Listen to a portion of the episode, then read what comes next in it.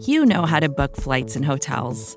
All you're missing is a tool to help you plan that unbelievable travel experience. That's why you need Viator. Book guided tours, excursions, and more in one place. There are over 300,000 travel experiences to choose from, so you can find something for everyone. And Viator offers free cancellation and 24 7 customer support for worry free travel. Download the Viator app now and use code Viator10 for 10% off your first booking in the app. Find travel experiences for you. Do more with Viator.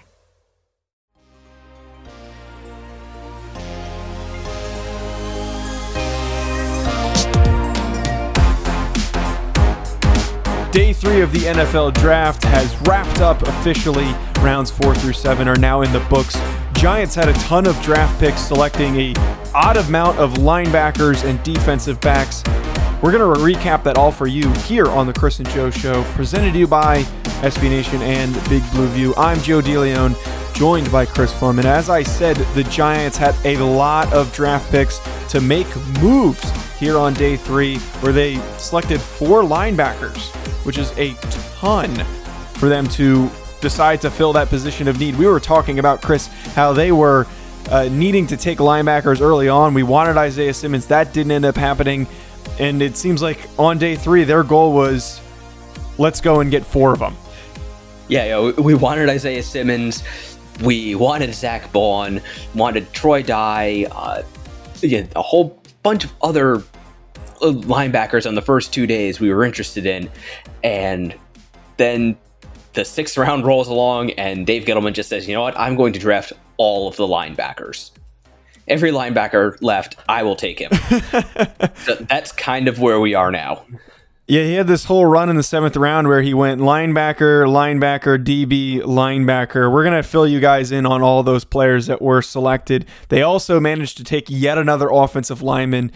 Before we get to that lineman, though, the first player that they selected in the fourth round at pick 110 was Darnay Holmes, cornerback out of UCLA. Bit of a smaller corner here, Chris, 5'10, 195, but had a really fast 40 at the combine, 4'48. So talented player, has some athleticism, and I think that it's it's pretty quick and easy for us to assume here that he's going to fit uh, likely as a as the nickel corner as that slot cornerback for this Giants defense if he can win that starting job.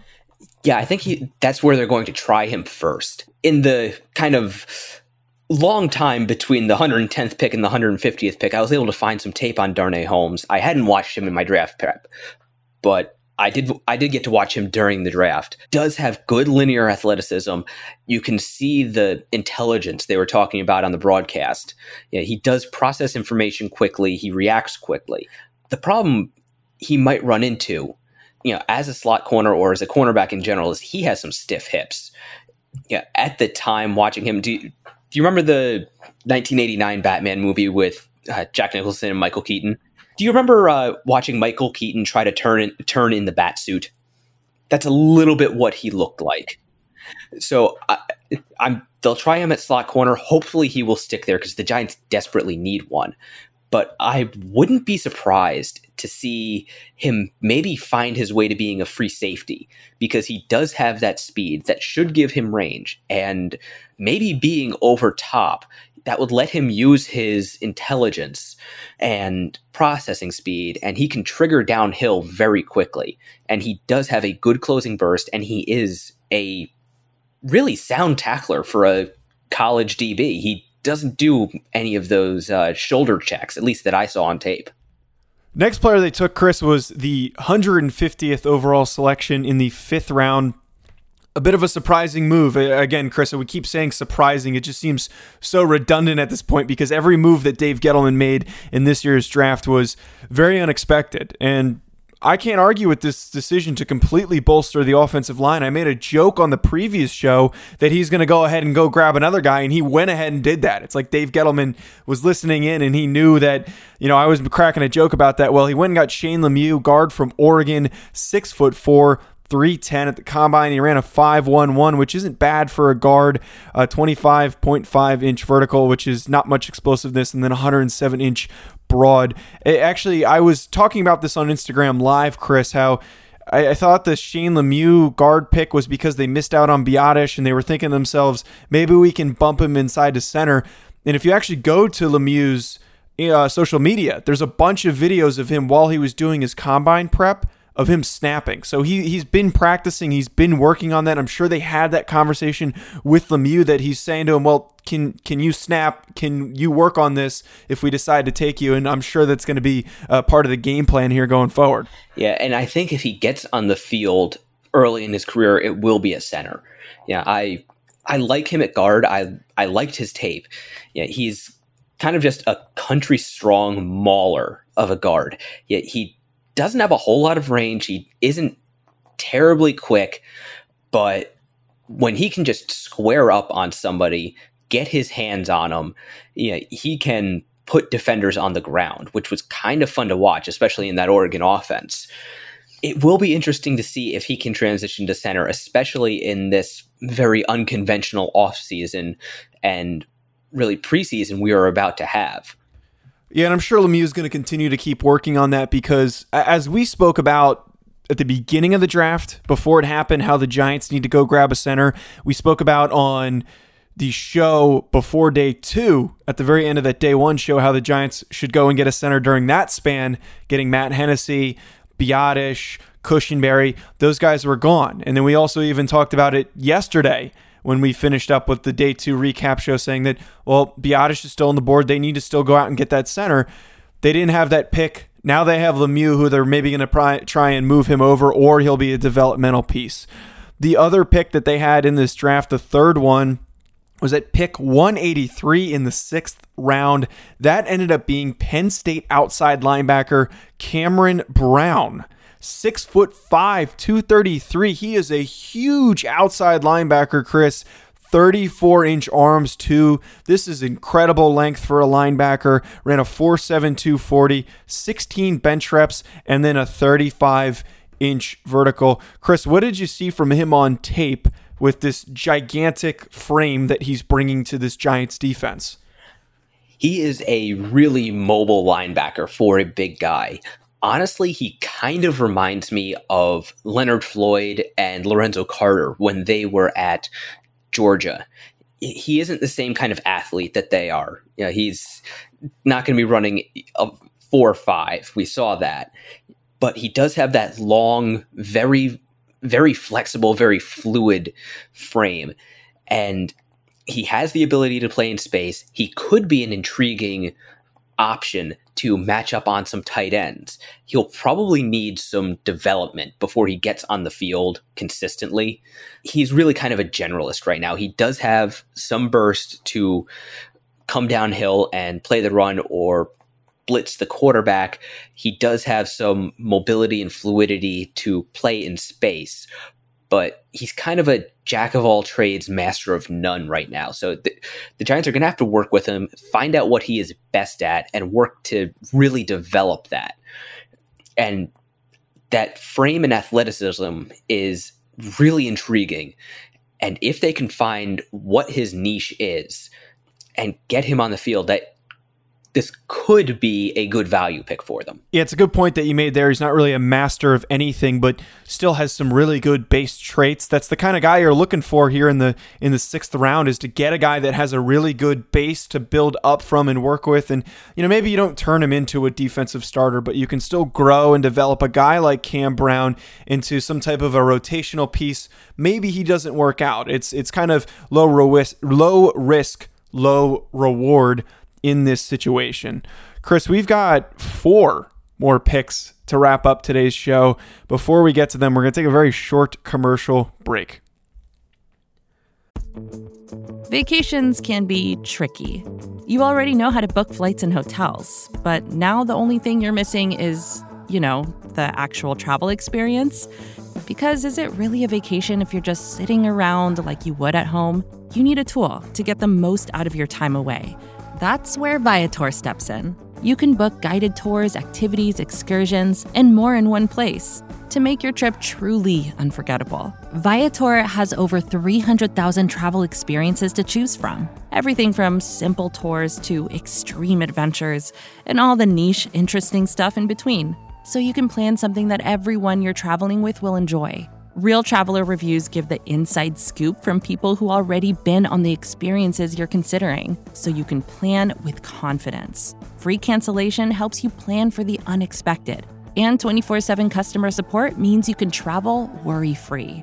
Download the Viator app now and use code Viator10 for 10% off your first booking in the app. Find travel experiences for you. Do more with Viator. The Giants had four seventh round selections, a crazy amount of seventh round picks. I think it was the most out of any single team. And then they wrapped things up very nicely with Mr. Irrelevant. Pretty much could have been anyone that they picked there that was going to be one of their undrafted free agent players, just a matter of who they wanted the most. But the first player that they took early on in the seventh round was continuing this trend of edge linebacker, bigger style outside linebackers, that being Carter Coughlin from Minnesota, edge prospect at 218. He's listed at six foot three, 236 pounds, and a ran a four five seven forty at the NFL Combine, also a 36 inch vertical. So, Chris, you you were talking to Canal uh, or Invictus also rather uh, during the draft, and you had a pretty interesting comp for him yeah, he basically said, you know, Coughlin is listed as an edge, but he's kind of like a uh, a poor man's Zach Baun, and I kind of have to agree with that. You know, similar size, similar level, similar ath- athlete. Uh, Coughlin is a high work ethic, high motor player. Again, like Baun, he's got some ability to play in space. He does have some ability to play downhill, rush off the edge, maybe be a blitzer. maybe you could do some games with him where you send him on an A gap blitz and try to match that speed up with a center or a guard. I think of all of the picks today, Carter Coughlin was my favorite, and he's one I had kind of had my eye on as a potential late gem throughout this throughout the process. Yeah, really comes off as a super hardworking kid out of Minnesota.